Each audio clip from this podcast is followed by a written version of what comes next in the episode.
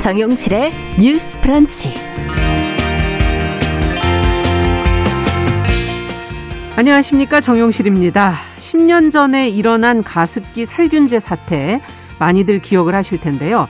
이 특정 성분이 포함이 된 가습기 살균제를 사용한 사람들이 심각한 폐질환을 앓거나 사망하는 그런 사례가 대거 발생하면서 충격을 준 사건이죠.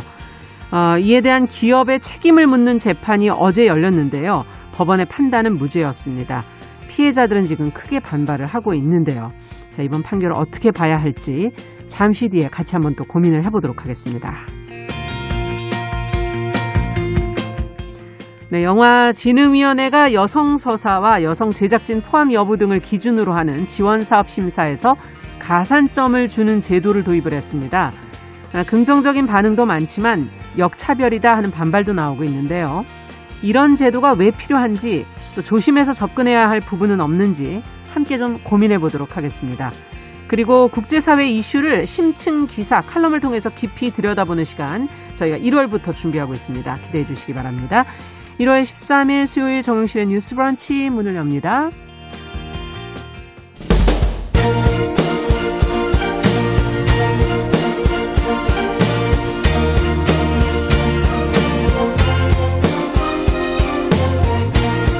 여성의 감수성으로 세상을 봅니다.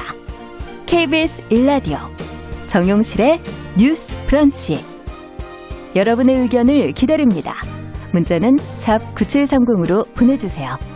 짧은 문자 50원, 긴 문자 100원이 부과됩니다.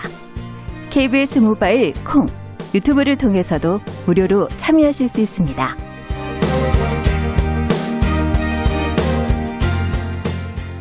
네, 정용실의 뉴스 브런치 항상 여러분들과 함께 프로그램 만들어가고 있습니다. 지금 이윤아님께서 건의사항을 하나 올려주셨어요. 방송 잘 듣고 있는데 어, 팟빵에서 다시 듣기를 하면서 이 주요 뉴스를 정용실의 뉴스 브런치로 지금 접하고 계시다 그래요. 음. 근데 그날 당일 밤에 업데이트가 되지 않을 때가 좀 많다고 어, 신경 써 주셨으면 좋겠다고 오후에 좀 청취가 가능했으면 좋겠다는 의견도 보내주셨습니다. 감사합니다. 저희가 개선해 보도록 노력하겠습니다.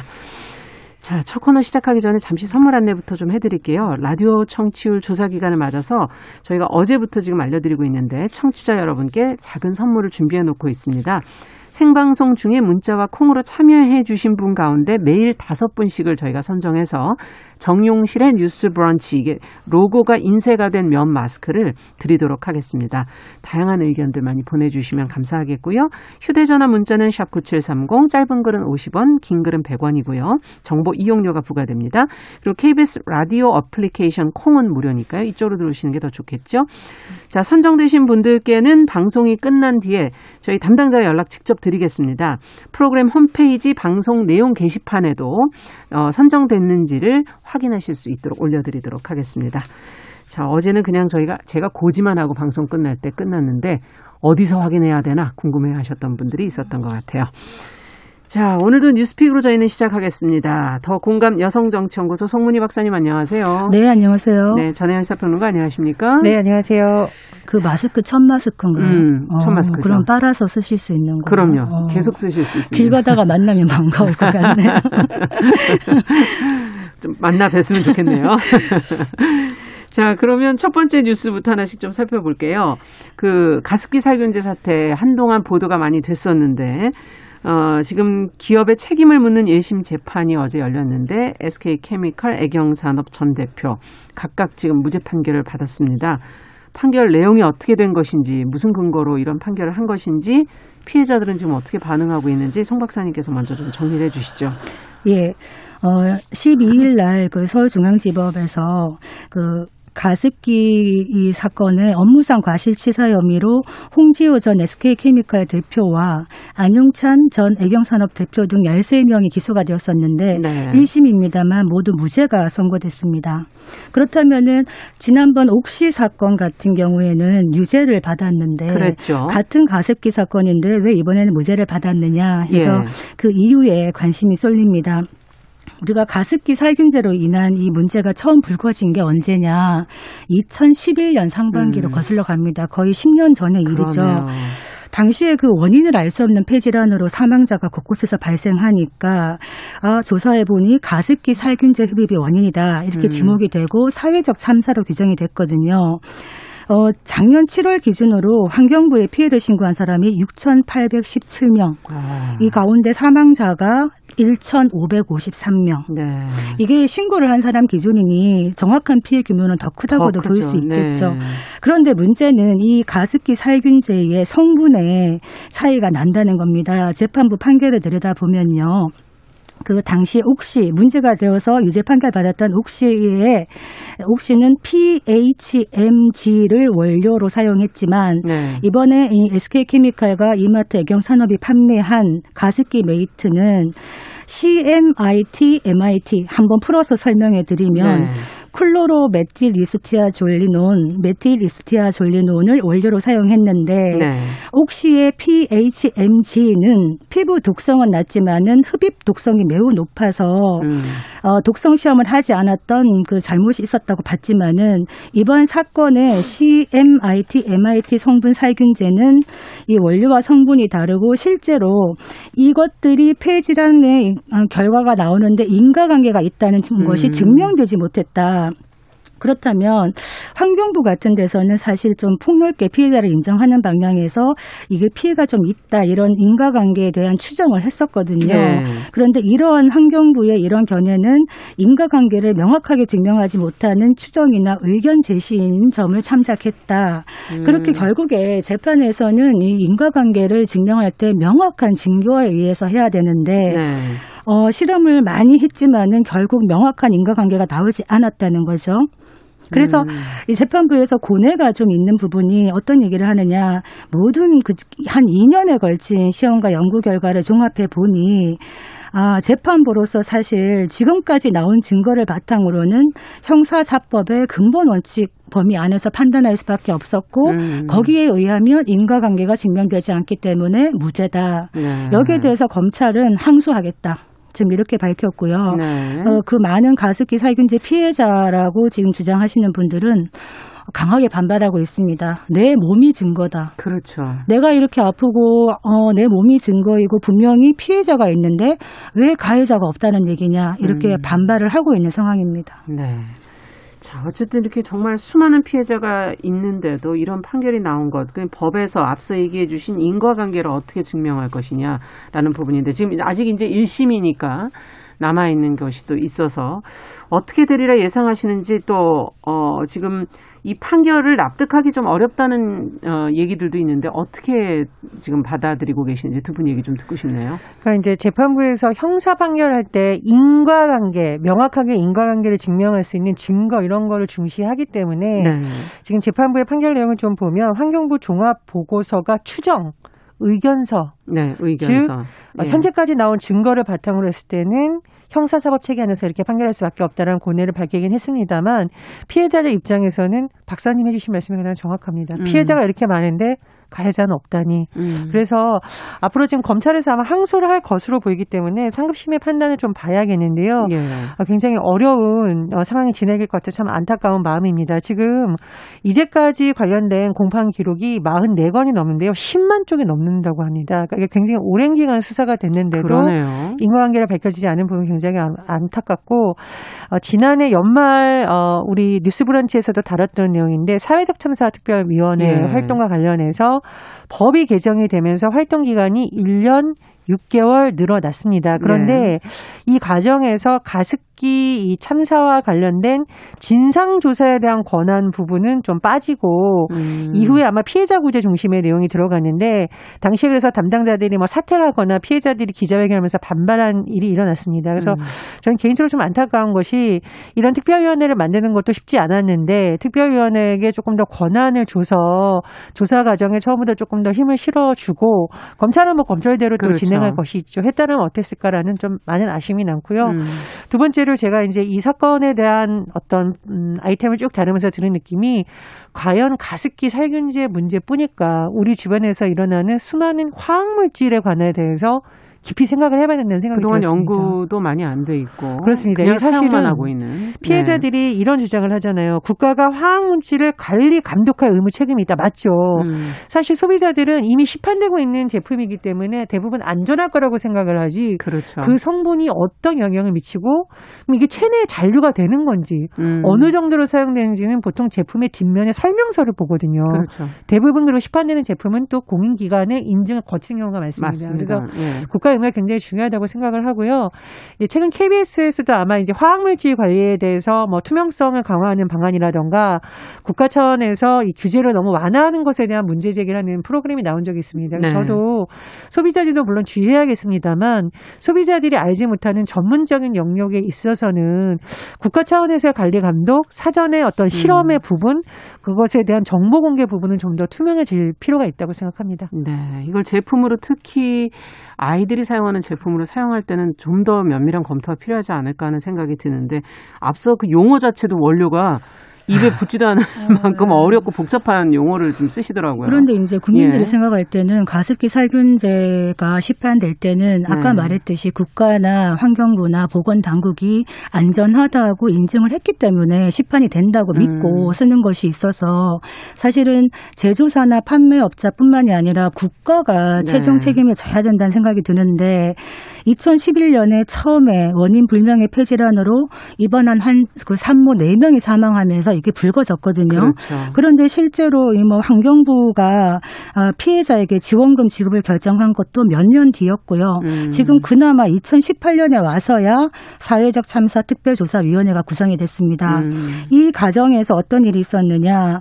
그 재판을 받는 과정에서 그 전 애경산업 대표와 전 애경산업 전무가 증거 인멸 혐의로 실형을 선고받았다. 음. 또 어떤 교수들은 실험 조작 의혹으로 기소가 되었다. 아. 이런 일련의 사건들이 있다는 거는 모든 사건들이 시간이 지나고 나면 증거는 차츰 사라지고 희석되고 인멸될 수 있는 가능성이 많기 때문에 이 증거가 인멸될 수 있는 과정에서 국가와 검찰이 무엇을 했냐라는 비판을 받을 것도. 수가 있는 네. 거죠. 그래서 사전에 화학 물질에 대해서 안전성에 대해서 철저하게 점검하고 승인하지 못한 국가의 책임도 크지만 음. 이런 사고가 있고 난 다음에 정말 피해자가 피해를 밝혀야 되는데 음. 그것이 얼마나 어렵겠습니까? 우리 아까 읽었던 그 글자만큼이나 그 성분을 피해자가 일일이 입증할 수도 없는 것이고요. 그렇기 네. 때문에 아, 참 많은 안타까움이 있다 이런 생각이 듭니다.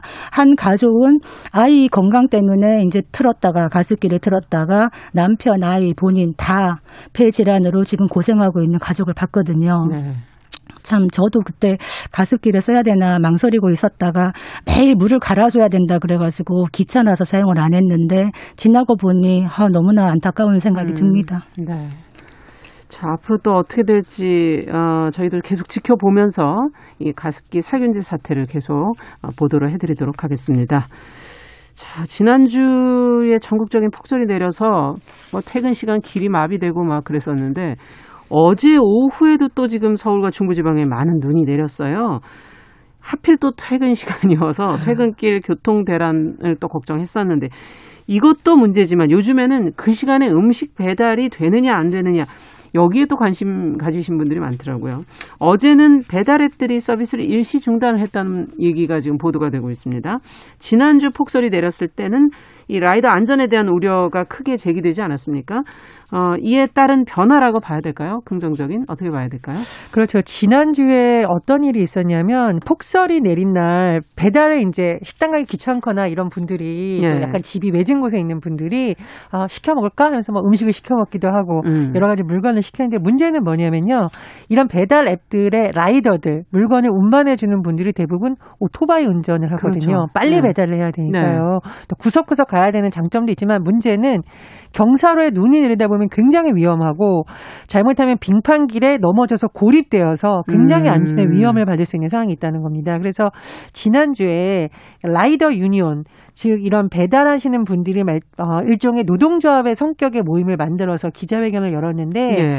이런 문제를 좀 해결하려면 아예 이런 폭설이 내리는 위험한 상황에서는 배달을 좀 중지시켜야 된다. 음. 중간에 플랫폼 하는 역할을 하는 업체에서 이런 이런 문제로 인해서 오늘은 배달을 하지 못한다라고 해주지 않으면 이런 문제는 계속 일어날 수 있다라고 주장을 한바 음. 있습니다. 근데 우리가 언뜻 생각하면 이건 본인들이 위험하면 배달 안 하면 되지 이렇게 생각을 하는데요. 음. 사실 이게 생계 걸린 분들 입장에서는 경험이 많은 분들은 아 위험하다고 안 가는 경우가 있는데 그렇죠. 경험이 오히려 적은 분들이나 잘 너무 모르시고 그렇죠. 너무 네. 이제 한 건이라도 더 배달해서 좀 돈을 벌어야겠다는 절박한 사람들은 나가는데 음. 이게 배달 시간도 지연되기 때문에 소비자들의 불만도 폭주할 수 있고 아. 라이 더들도 굉장히 위험할 수 있다라는 그러네요. 겁니다.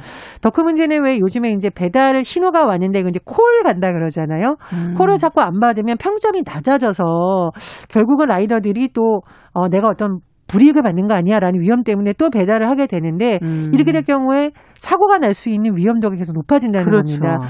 그래서 이번 주 같은 경우는 조금 상황이 나아진 것 같은데요. 어, 10일 이게 엄청나게 폭설이 내렸고 곳곳에 폭설 경보가 내리기도 했었는데 예.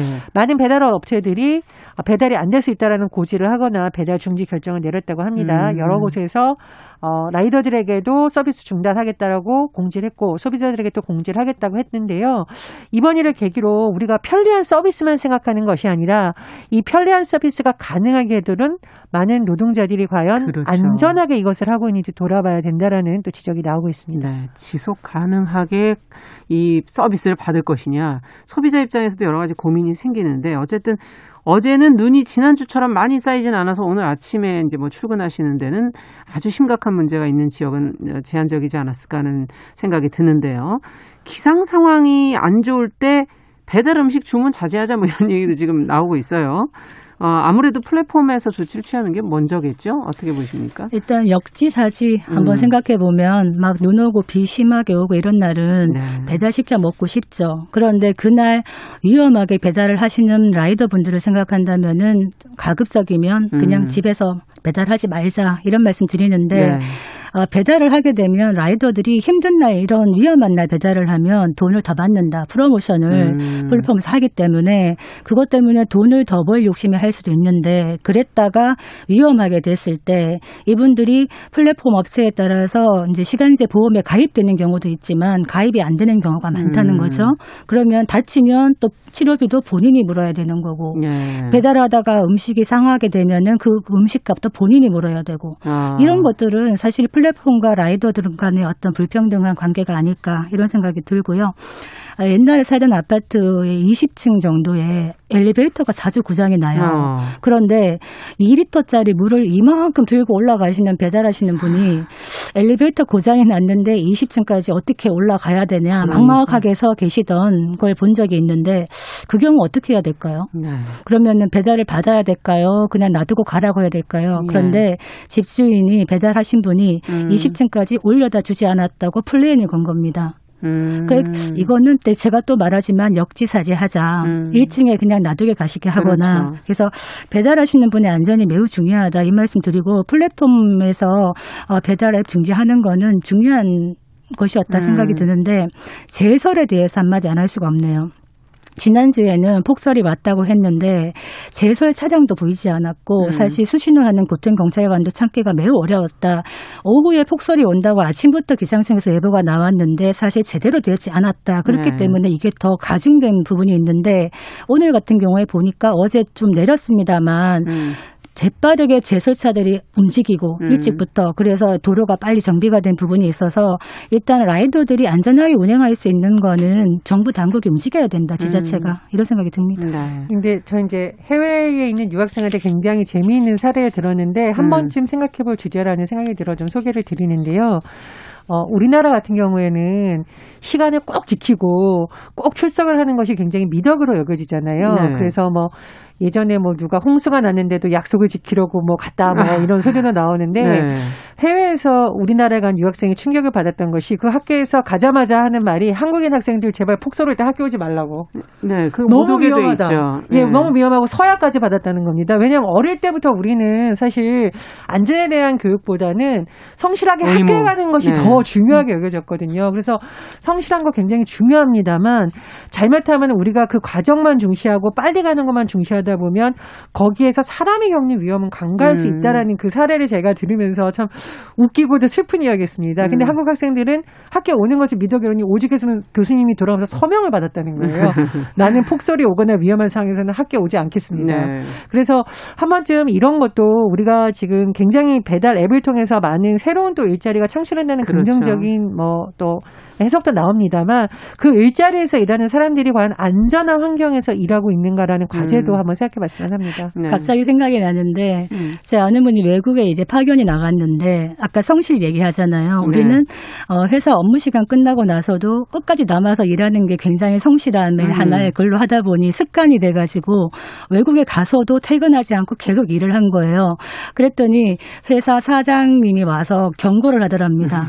빨리 가시라고. 그래서 왜 그러냐 그랬더니 당신이 이런 식으로 일을 하면 회사 분위기에 굉장히 안 좋은 영향을 미친다. 워라벨, 일과 가정에 아, 중, 병립이 필요한데 그런 식으로 하면 가정은 언제 돌보느냐. 어. 그래서 쫓겨났다 그러더라고요. 그래서 아, 정말 사람과 어떤 일과 직장과 가정을 이렇게 음. 중시하는 이런 문화도 중요하지 않겠나 그렇죠. 이 생각이 듭니다. 효율과 안전도 같이 어, 균형을 잡아갔으면 좋겠네요. 자, 마지막으로 요즘에 뭐 주식 광풍이라고 해도 과언이 아닐 텐데 다들 주식을 하는 이런 분위기에서 상대적 박탈감을 느끼는 사람들이 많다 그래요. 어, 전혜연 평론가께서 관련 내용을 좀 정리해 주시겠습니까? 네, 문재인 대통령도 언급한 BTS의 노래 가사 중에 불타오르네. 또 다른 의미긴 한데. 어, 다른 의미지만 정말 요즘 주식과 관련해서 분위기가 불타오른다. 네. 이렇게 표현할 수 있겠네요. 주식 열병이라는, 열병을 앓는다라는 말이 나올 정도로 네. 사람들이 모이기만 하면 주식 얘기 많이 합니다. 어. 왜냐? 어, 보통 돈을 번 사람들이 얘기를 하잖아요. 나 이렇다는 사람들은 잘 얘기를 안 하는 경우가 있어요. 음. 웬만큼 친하지 않으면. 그러다 보니 이런 어떤 현상이냐면은 주변에 돈 번 사람만 있나요? 그렇어요. 자, 우리나라에 동학개미라는 말 있죠. 예. 개인 투자자들이 많이 몰렸고 동학운동에 비유하는 것은 어, 개인 투자자들 덕분에 증시가 어려운 상황에서 그렇죠. 무너지지 않고 있다라는 또 긍정적인 측면을 얘기하기도 합니다. 근데 문제는 뭐냐면 자, 나는 정말 1년 동안 열심히 일해도 천만 원 적금낸다는 것은 상상도 할수 없는데 음. 내 주변 에 보니까 두세 달 만에 주식 투자로 천만 원을 벌었다. 어. 이런 얘기를 듣다 보니까 사람들 틈에서 일종의 증후군 나만 뒤처지는 거 아니야? 음. 어, 나만 이러다가 상대적인 박탈감이 생기는 거 아니란 불안감이 있다는 이른바 FOMO 증후군이 네, 나타나고 하죠. 있죠. 예. 예. missing out 뭔가 뒤처지는 것에 대한 막연한 두려움이 번진다 이런 말도 나오고 있습니다.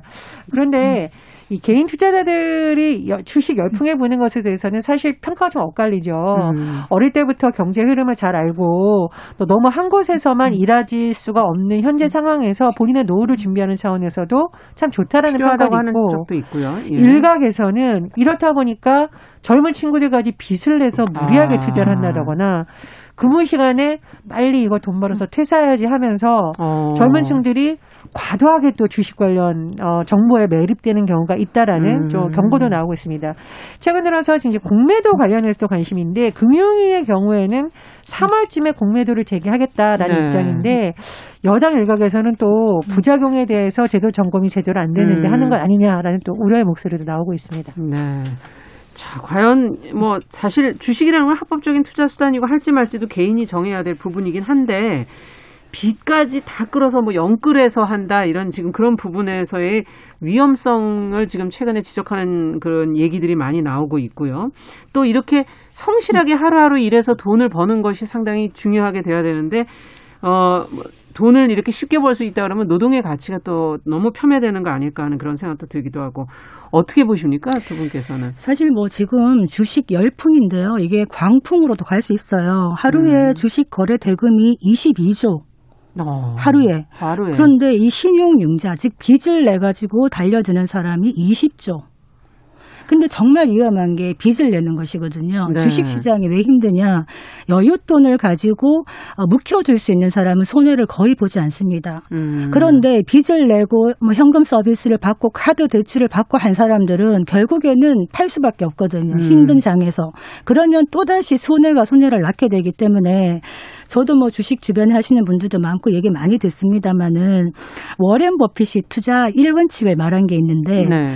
돈을 버는 것보다 잃지 않는 게 중요하다. 아, 이런 얘기를 했거든요. 굉장히 어떻게 보면 원칙적인 네, 얘기네요. 원칙적인데 네. 사실 주식을 안 하면 최소한 본전이죠. 그렇죠. 그런데 주식을 띄어들었는데 실제 지금 주식이 화랑이 된 이유가 어, 기업의 미래 가치에 대한 어떤 좋아질 거라는 그런 기대감도 음. 있지만요. 아까 말한 공매도 금지가 연장이 되면서 사실은 개인들이 좀 더 많이 들어간 부분이 아. 있어요. 기존에는 이 공매도가 사실 기관들이나 외국인들이 개인들을 좀 이렇게 훑어가는 그랬죠. 그런 역할을 했기 때문에 그런데 3월 15일 이후에 공매도 금지가 다시 풀릴지 안 풀릴지는 알아봐야 되겠습니다만 제가 좀 고, 어, 약간 걱정되는 부분은 정치권에서 지금의 이 주식 화랑이 좀 묻어가려는 듯한 이런 게 좀 보인다는 겁니다. 음. 지금 실물 경제와 주식 시장 간의 간극이 매우 큰데 네. 지금이 거품이냐 더 올라갈 거냐에 대해서는 전문가들의 견해가 나뉩니다만 그렇죠. 언젠가 이 계리 사이에서 뭔가 가 터질 때 그 피해는 결국에 개인이들이 본다. 맞아요. 그래서 저는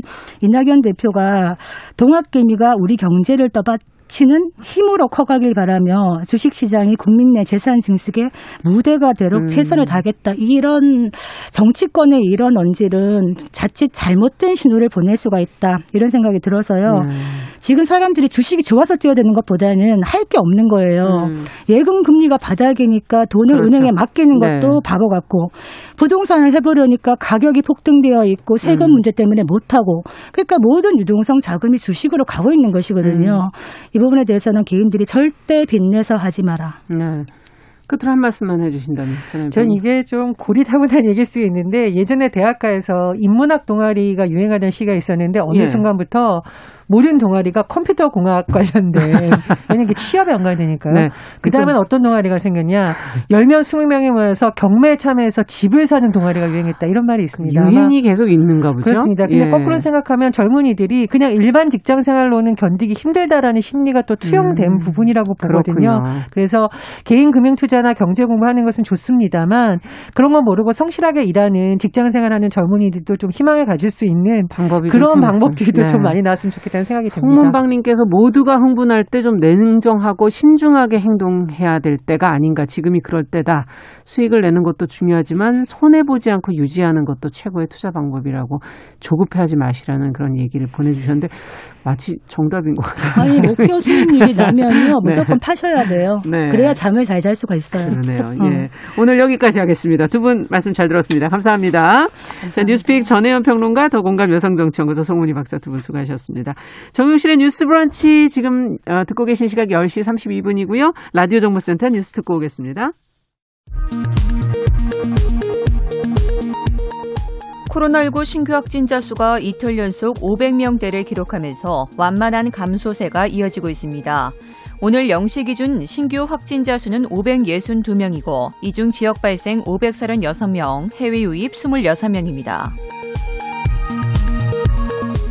경북 상주의 종교시설 BTJ 열방센터 관련 확진이 전국으로 확산되는 가운데 국민건강보험공단이 역학조사를 거부하는 등 방역 방해 행위를 한 관련 확진자들에 대해 구상금을 청구할 것이라고 밝혔습니다. 3차 재난지원금인 소상공인 버팀목 자금이 이틀 사이에 209만 명에게 약 3조 원이 지급됐습니다. 홀짝 신청제가 끝나 오늘부터는 사업자 등록번호 끝자리와 상관없이 온라인으로 신청할 수 있습니다. 지난해 연간 취업자 수가 1년 전보다 21만 8천 명 감소해 IMF 외환위기 영향이 있었던 1998년 이후 최대 감소폭을 기록했습니다. 홍남기 경제부총리가 올해 1월과 2월까지 힘든 고용 상황 지속이 예상된다며 공공기관 채용 인원의 절반 정도를 상반기에 채용하고 청년과 여성을 위한 고용 대책도 내놓겠다고 밝혔습니다. 이란의 억류된 선원과 선박에 조기 석방을 교섭하기 위해 이란으로 갔던 정보 대표단이 입장차만 확인하고 귀국길에 올랐습니다. 김정은 노동당 총비서가 북한 8차 노동당 대회를 마무리하며 핵전쟁 억제력을 강화해 강력한 군사력을 키울 것이라고 밝혔습니다. 남한이나 미국에 대한 별도의 언급은 하지 않았습니다. 지금까지 정보센터 뉴스 정한나였습니다.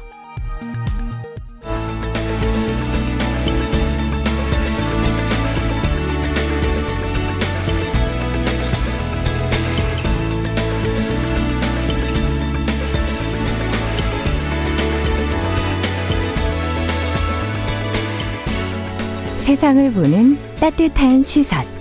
KBS 일라디오 정용실의 뉴스 브런치. 매일 아침 10시 5분 여러분과 함께합니다. 네, 정용실의 뉴스 브런치 듣고 계신 지금 시각 10시 35분입니다.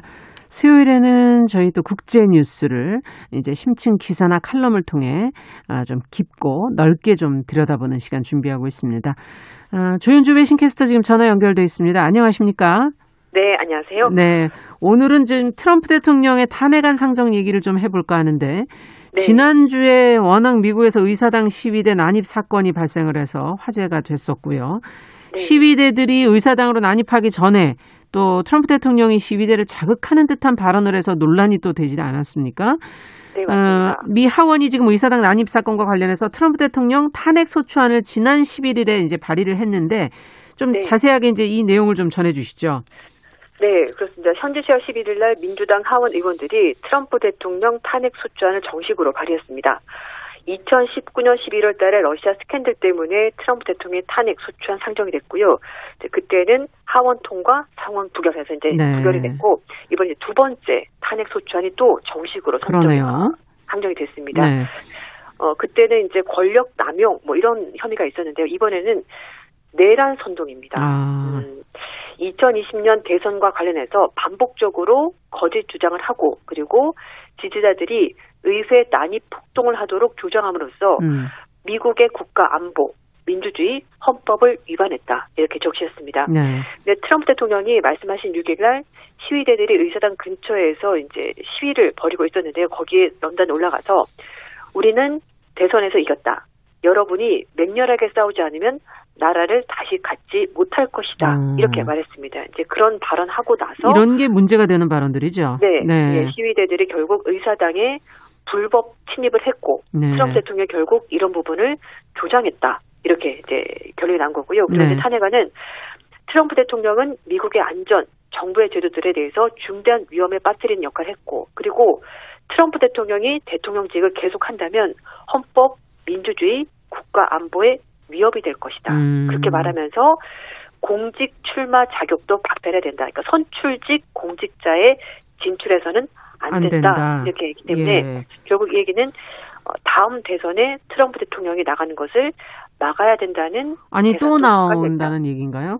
네, 얘기가 있습니다. 어. 그래서 이제 그래서 이제 이걸 하면서 민주당이 이것과 별도로 이 마이크 펜스 부통령에게 수정 헌법 25조를 발동하도록 촉구하는 결의안을 발의했는데요. 이거는 네, 이건 뭡니까? 음, 부통령과 내각 과반 찬성으로 대통령을 직무에서 배제할 수 있도록 하고 대신에 음. 부통령이 대통령 대행을 맡는다라는 이제 부분인데요. 하지만 이거는 마이크 펜스 부통령이 부정적인 의사를 밝혔기 때문에 이건 통과가 되지 않을 것으로 보이고요. 그래서 네. 결국은 트럼프 대통령에 대한 탄핵 소추안 현지 시각으로 13일 날 하원에서 표결이 진행될 것으로 보입니다. 네. 이제 하원은 민주당이 과반 이상 그럼 통과될 가능성이 높은 거죠? 고요 그리고 이제 상원이 이제 늘 문제인데 상원은 전체가 100석이고요. 예. 민주당, 공화당이 딱 50%가 50석, 50석 가지고 있습니다. 음. 그래서 여기서는 탄핵안이 통과가 되려면 3분의 2 찬성이 필요한데요. 그러면 네. 뭐 숫자상으로 공화당 의원 최소 17명이 찬성표를 아. 던져야 되는데 그거는 불가능하지 않겠는가라는 것이 중론입니다. 네. 아무래도 뭐 민주당이 지금 탄핵을 주도하다 보니 어, 하원은 잘 넘어갈 것 같고 네. 근데 공화당은 어떤 입장일까 이게 좀 궁금하네요. 탄핵에 대해서. 네.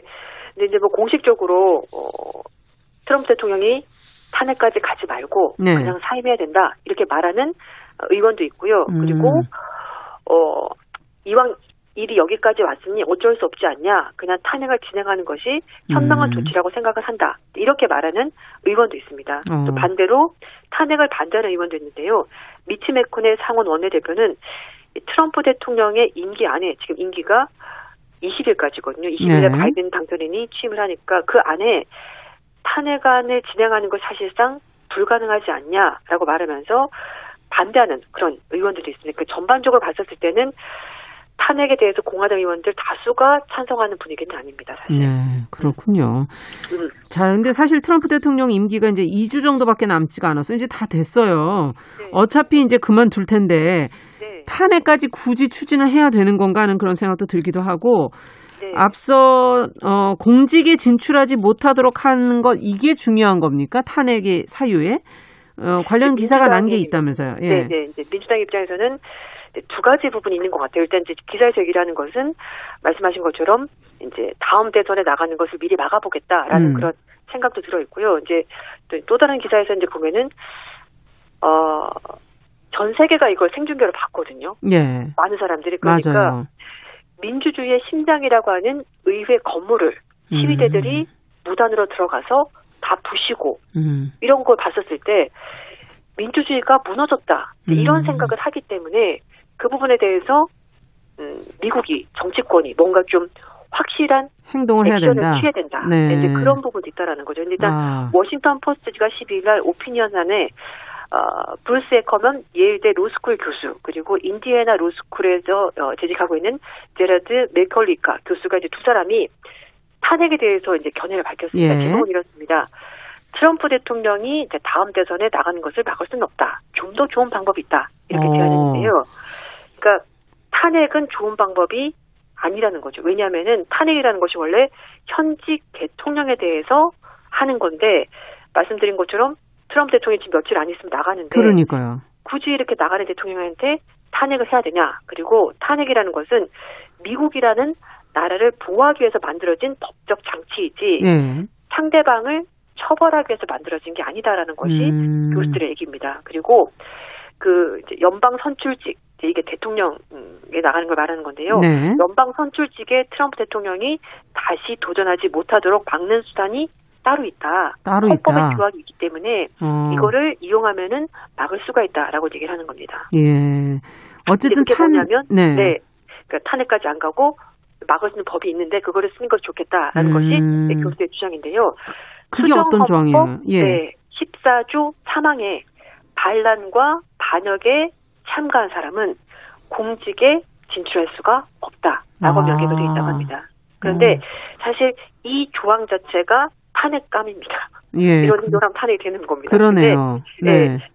그러면 탄핵까지 가지 않더라도 트럼프 대통령의 공직 진출을 막는 음. 것이 목적이라면 이 법조항을 씁시다라고 이 교수들이 제안을 하는 겁니다. 네. 그래서 수정헌법 14조 사망에 해당하는지 상하원 양원에서 표결을 진행하면 되고요. 예. 다수결로 진행하면 된다고 합니다. 그러니까 아, 찬성표가 무조건 많이 많기만 하면. 네, 네. 그렇습니다. 그래서 이 결과가 나오면 되는 것이고 그리고 음. 어, 투표 결과가 나오면 트럼프 대통령이 의사당 공격을 선동한 행동을 했다라고 의회가 그렇다라고 판단하면 음. 되고요. 그러면은 트럼프 대통령이 어, 선출직 공직에 진출할 수 없다라고 이제 판단하게 되고, 근데 만약에 트럼프 대통령이 아니다, 이게 사실이 아니다라고 음. 말하고 싶으면은 상하원에서 각각 3분의 2의 찬성을 다시 얻어야 되는 겁니다. 그러니까 음. 잘못하지 않았다라는 판결이 나오도록 3분의 2 찬성이 필요한데 지금 정권이 바뀌지 않습니까? 네. 그러니까 현실적으로 다음 정권에서 상하원까지 그렇죠. 가서 3분의 2의 찬성을 다시 받아내기가 쉽지는 않을 거죠. 것이다. 네, 그러니까 일단 수정헌법 14조 사망을 씁시다라고 교수들이 제안을 한 겁니다. 그렇군요. 음. 그러니까 굳이 뭐 공직 진출을 막기 위해서 하는 거라면 탄핵까지는 갈 필요가 없다 이런 주장이네요.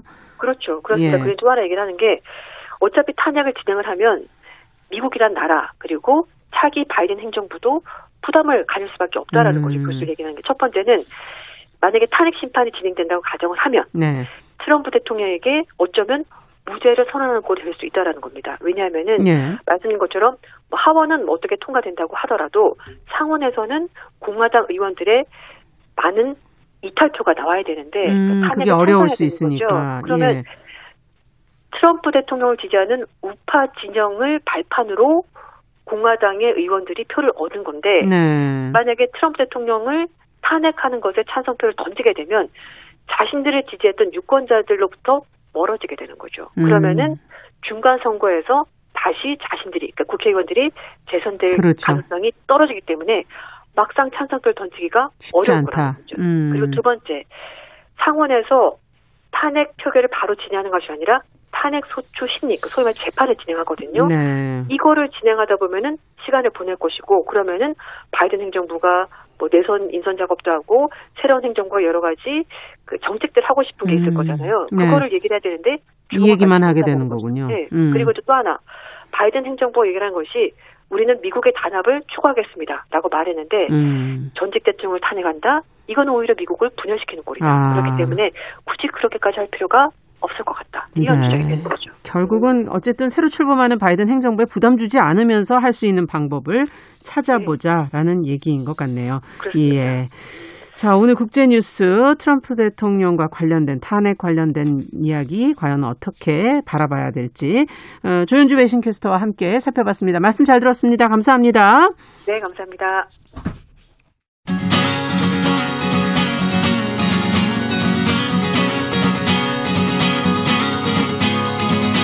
함께 가면 길이 됩니다. 여러분과 함께하는 정용실의 뉴스 브런치. 월요일부터 금요일까지 방송됩니다.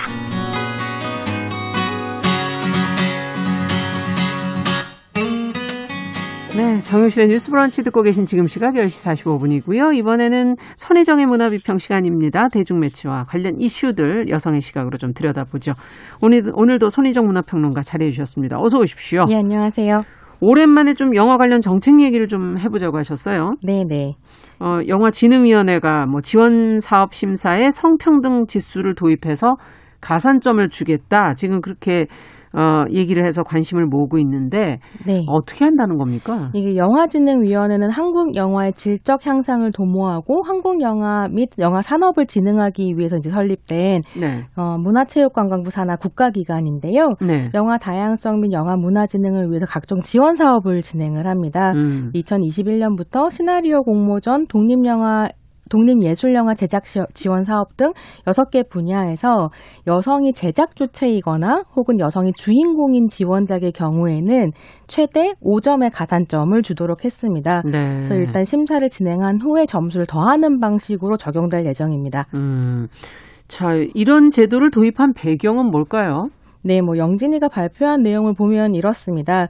한국 영화 산업 내 핵심 창작 인력에서 과소대표된 여성 인력과 여성 주도 서사의 비율을 올려서 성별 균형을 유지해서 음, 한국 영화 산업의 성별 다양성을 확보하고 경력 단절로 영화 산업 내에서 경력을 지속해 나가지 못했던 재능 있는 여성 영화 인력을 적극적으로 유입해서 음, 참신성과 창조성을 확대하고자 한다. 이렇게 얘기했고요. 이게 기본적인 취지라고 할수 음. 있겠습니다. 근데 제가 이번에 좀 주목해 본 건 뭐였냐면 이런 성평등 지수 도입이 그냥 맥락 없이 하루 아침에 결정된 것이 아니라 네. 2016년부터 영화계에서는 성평등 영화 정책이 필요하다는 목소리가 굉장히 커지기 음. 시작했고요. 사실 뉴스 브런치에서도 몇 번 말씀드렸는데 얘기했었죠. 네, 한국 영화가 너무 남성 중심적인 서사이고 산업도 네. 남성 중심적이어서 뭐 여성 서사를 음. 비롯해서 다양한 이야기를 보기 어렵고 또 현장에서 여성 영화인에 대한 차별이 많아 많고 음, 이런 것들을 이제 고민하면서 영진이에서 성평등 소위를 만들었고요. 소위 예, 여기에서 네. 이제 활동하는 위원들을 중심으로 2019년, 2020년에 음. 굉장히 집중적으로 논의를 한 거죠. 그 결과가 이번 이제 성평등 지수 도입이라고 할 수 있겠습니다. 네.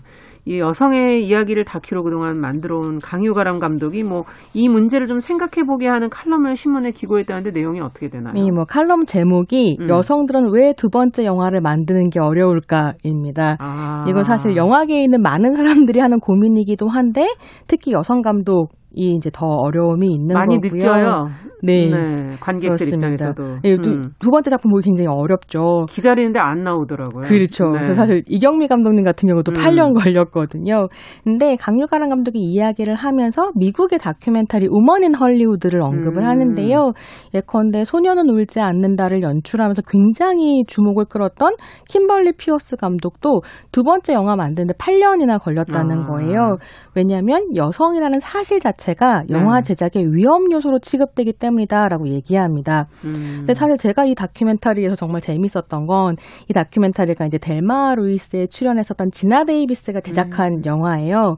근데 이 다큐에서 어떤 이야기를 하고 있냐면 처음에 헐리우드 초창기에는 여성 영화 인력이 굉장히 많았다는 거예요. 무성 영화 아, 그랬어요? 시절에.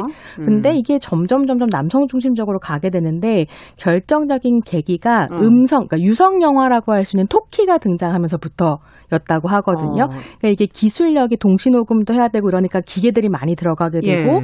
돈도 많이 투자하게 되고 그러면서 돈을 많이 벌 수 있는 산업으로 성장을 했고요. 아. 이렇게 돈이 많이 모이다 보니 이제 그 헐리우드 내부에서 정책적으로 여성 인력을 배제하는 정책들이 시행되기 시작하는 음. 거죠. 어떻게 보면 남성 카르텔이 작동했던 셈이라고 볼 수 있는데요. 네. 한국 영화 산업에도 이런 배경이 있는 것은 아닌지 함께 살펴볼 필요도 좀 있겠습니다. 네. 초기에 여성들이 남성만큼 많이 들어가 있었다는 게 도리어 지금 놀라울 정도의 네. 상황이네요. 어쨌든 근데 이런 가산점 저희 가산점 얘기하면 직장에서도 가산점 뭐 입사할 때 네. 역차별이다 이게 항상 얘기가 되는 부분이잖아요. 그렇습니다. 어떻게 생각하세요? 이 부분도 솔직하게 얘기를 좀 해주세요. 이게 이미 기울어져 있는 운동장에서 조금이라도 형평성을 맞춰서 운동장을 바로 세우기 위해서 음. 민주주의 국가에서 시행하는 정책들을 적극적 차별 시정 조치 라고 합니다. 네. 이 적극적 차별 시정 조치는 특정 집단에 대한 차별이 아주 오랜 시간 유지가 되어서 기회의 평등이 실질적으로 보장되기 어려울 때 네. 문화적으로 차별이 존재할 때 이 차별을 철폐할 수 있는 이제 정책적 음. 개입이기도 한 거죠. 그래서 어떻게 보면 어 뭐 지금까지 우리가 평등을 공평이라고 생각을 많이 하는데 예. 공평은 사실 기회의 평등이고요. 공정한 사회로 나아가야 되는 거죠. 기회만 음. 평등한 게 아니라 결과가 정의롭게 평등할 수 있어야 하고 네. 이 이제 적극적 차별 시정 조치라고 하는 건 결과의 평등을 얘기하고 있다는 점에서 음. 고민을 좀 해보실 수 있을 것 같아요. 그렇군요. 근데 다만 이런 질문을 하실 수 있겠죠. 그럼 정말로 영진이 심사에서 이때까지 음. 여성들이 차별을 받았는가, 공평하지 않았는가 심사가 아, 그 질문도 할수 네, 있는 이런 질문이죠. 질문을 해볼 수 있을 네. 텐데요. 사실 이런 거예요. 그러니까 국가에서 지원을 하고 문화 다양성을 위해서 만들 만한 작품은 어떤 작품인가를 판단할 음. 때 우리의 편견이 들어간다는 거예요. 네. 예컨대 어린 소녀의 이야기가 시나리오로 나왔을 때는 음. 누가 이 이야기 궁금해해? 이렇게 생각을 한다든지 음. 혹은 실제로 이제 심사에서 있었던 일인데 어떤 게이 감독이 동성애자의 이야기를 시나리오 써온 예. 거죠. 근데 심사위원 중에 한 명이 동성애자 이야기 왜 해야 돼? 이렇게 음. 묻는다는 거예요. 음. 이런 식의 판단 기준들이 들어가면서 우리의 편견이 사실 심사 결과로 나오기 때문에 음. 오히려 적극적으로 개입해서 이런 편견을 좀 덜하게 만들자 한다. 이런 취지라고 볼 수 있습니다. 지금 말씀을 듣다 보니까 뭐 역차별 이야기 외에도 이제 사실 이렇게 다양한 연령, 다양한 성별, 다양한 인종을 좀 자유롭게 표현하는 작품은 어 만들어지기 어렵지 않았나 그동안에 음. 그런 생각이 들고 그래서 이런 얘기들이 나오는 것이구나 하는 생각도 네. 드네요. 근데 그러면서 또 한편은 이런 반론이 있기도 해요. 그러니까 특정 성별에만 가산점을 주면서 음. 더뭐 다양한 연령과 인종과 이런 걸 자유롭게 표현하는 영화들을 막는 건 아니냐. 음. 이런 식의 반론이 나오기도 하는데요. 이거 저는 되게 흥미로운 반론이라고 생각하는데 그럴 수 있네요. 사실 한국 영화가 남성 중심적이라고 할 때 이 남성은 모든 남성이라기보다는 네. 아주 한정적인 인종과 신체 조건을 가진 특정 대- 나이대의 남성이기도 하거든요. 그게 남성을 예, 대표하는 것으로서 말하자면 30대 50에서 50대까지 음. 비장애인, 이성애자, 한국 원주민 남성들의 이야기만 음. 만들어진다는 거예요. 그래서 이미 한국 영화 상황, 상황은 별로 다양하지 않고요. 그래서 사실 이제 이 성평등 음. 영화 정책을 연구하는 연구 보고서의 경우에는 그냥 이거를 남성 대 여성의 대립으로 연구를 진행한 것이 아니라 인종, 장애 여부, 성적 지향, 그렇죠. 성 정체성, 계급 등 다양한 요소를 바탕으로 연구를 진행했었어요. 그래서 성평등 영화 정책은 어떻게 보면 다양성을 늘려가는 시작점이라고 생각하시면 좋을 것 같고요. 네. 이게 한국에만 있는 게 아니라 영국이나 호주, 스웨덴 같은 다양한 나라들의 성평등 영화 정책이 있는데 굉장히 흥미로운 게 여성의 포션을 늘리는 정책으로부터 시작해서 다양한 정체성의 포션을 늘리는 정책으로 결국은. 나아가고 있고 음. 그래서 어떻게 보면 성평등 영화 정책에서의 성평등이라고 하는 건 음. 다양성의 평등이라고 생각해 보실 수 지금 있겠습니다. 도리어 다양하지 않기 때문에 그걸 풀어야 된다. 네. 그렇게 가는 과정이다. 지금 그런 말씀이신 것 같아요. 근데 혹시나 가산점을 받는다는 이유로 네. 원래 그냥 가만히 있어도 충분히 인정받을 수 있는 그런 여성 감독들, 뭐 네. 여성 영화인들 오히려 아, 가산점 받아서 이번에 된 거잖아. 이렇게 음. 평가받게 되는 건 아니에요? 뭐 그런 부작용들은 네. 어느 정책에나 있을 수 있다고 생각하는데요. 음. 사실 더 중요한 건 지금은 여성 감독들이 그런 평가를 받을 장이 아예 없다라는 아. 점을 고민해 보실 필요가 있습니다. 그래서 영화를 만들 기회가 별로 없으니 또 평가할 기회도 없는 거고요. 음. 그러다 보니까 너무 과소대표되어서 또 영화를 만들게 되면 이 감독의 작품 한 편이 너무 많이 여성 작품을 대변해야 예, 네. 대표하게 되는 네. 거죠. 그래서 또 부당하게 저평가되는 부분들도 있고요. 음. 그래서 이런 것들 질문해 볼 수 있을 텐데요. 성평 등 영화 정책이 실행되는 음. 많은 나라들에서 처음 반발이 있을 때 여자들이 만든 영화 재미없다. 여자가 음. 영화 못 만드는데 우리가 지원해 줘야 돼? 이런 네. 식의 질문이 있었는데 사실은 재미있다 없다의 기준도 너무 남성 중심적이었던 거죠. 예. 그래서 예를 들어서 뭐 김보라 감독의 벌새나 박지한. 감독의 내가 죽던 날 이게 우리에게 익숙하지 음. 않은 영화라 재미없어 하시는 분들도 있거든요. 음. 하지만 재미없는 게 아니라 다른 작품이었던 그렇죠. 거죠. 네. 끝으로 한마디로 좀 정리를 해 주신다면 네, 그래서 사실은 공정한 사회를 만들어가기 음. 위해서 적극적 차별 시정 조치가 필요하다. 성평등 지수는 이런 인식 전환의 시작이 될 수 있다라는 점 말씀드리고 싶습니다. 네. 손희정의 문화비평 오늘은 영화진흥위가 도입한 성평등 지수 제도에 대한 기대와 우려를 짚어봤습니다. 말씀 잘 들었습니다. 감사합니다. 감사합니다. 자, KBS 뉴스 속보로 검찰이 정인이 사건의 양모에 공소장을 변경했다는 소식이 들어왔네요. 살인죄를 적용했다는 소식이 들어왔습니다. 그리고 4290님, 5753님, 2775님, 9595님, 6727님, 어, 면마스크 1인 2매를 보내드리도록 하겠습니다. 축하드립니다. 자, 정용실의 뉴스 브런치 수요일 순서도 같이 인사드리겠습니다. 저는 어김없이 내일 오전 10시 5분에 뵙겠습니다. 감사합니다.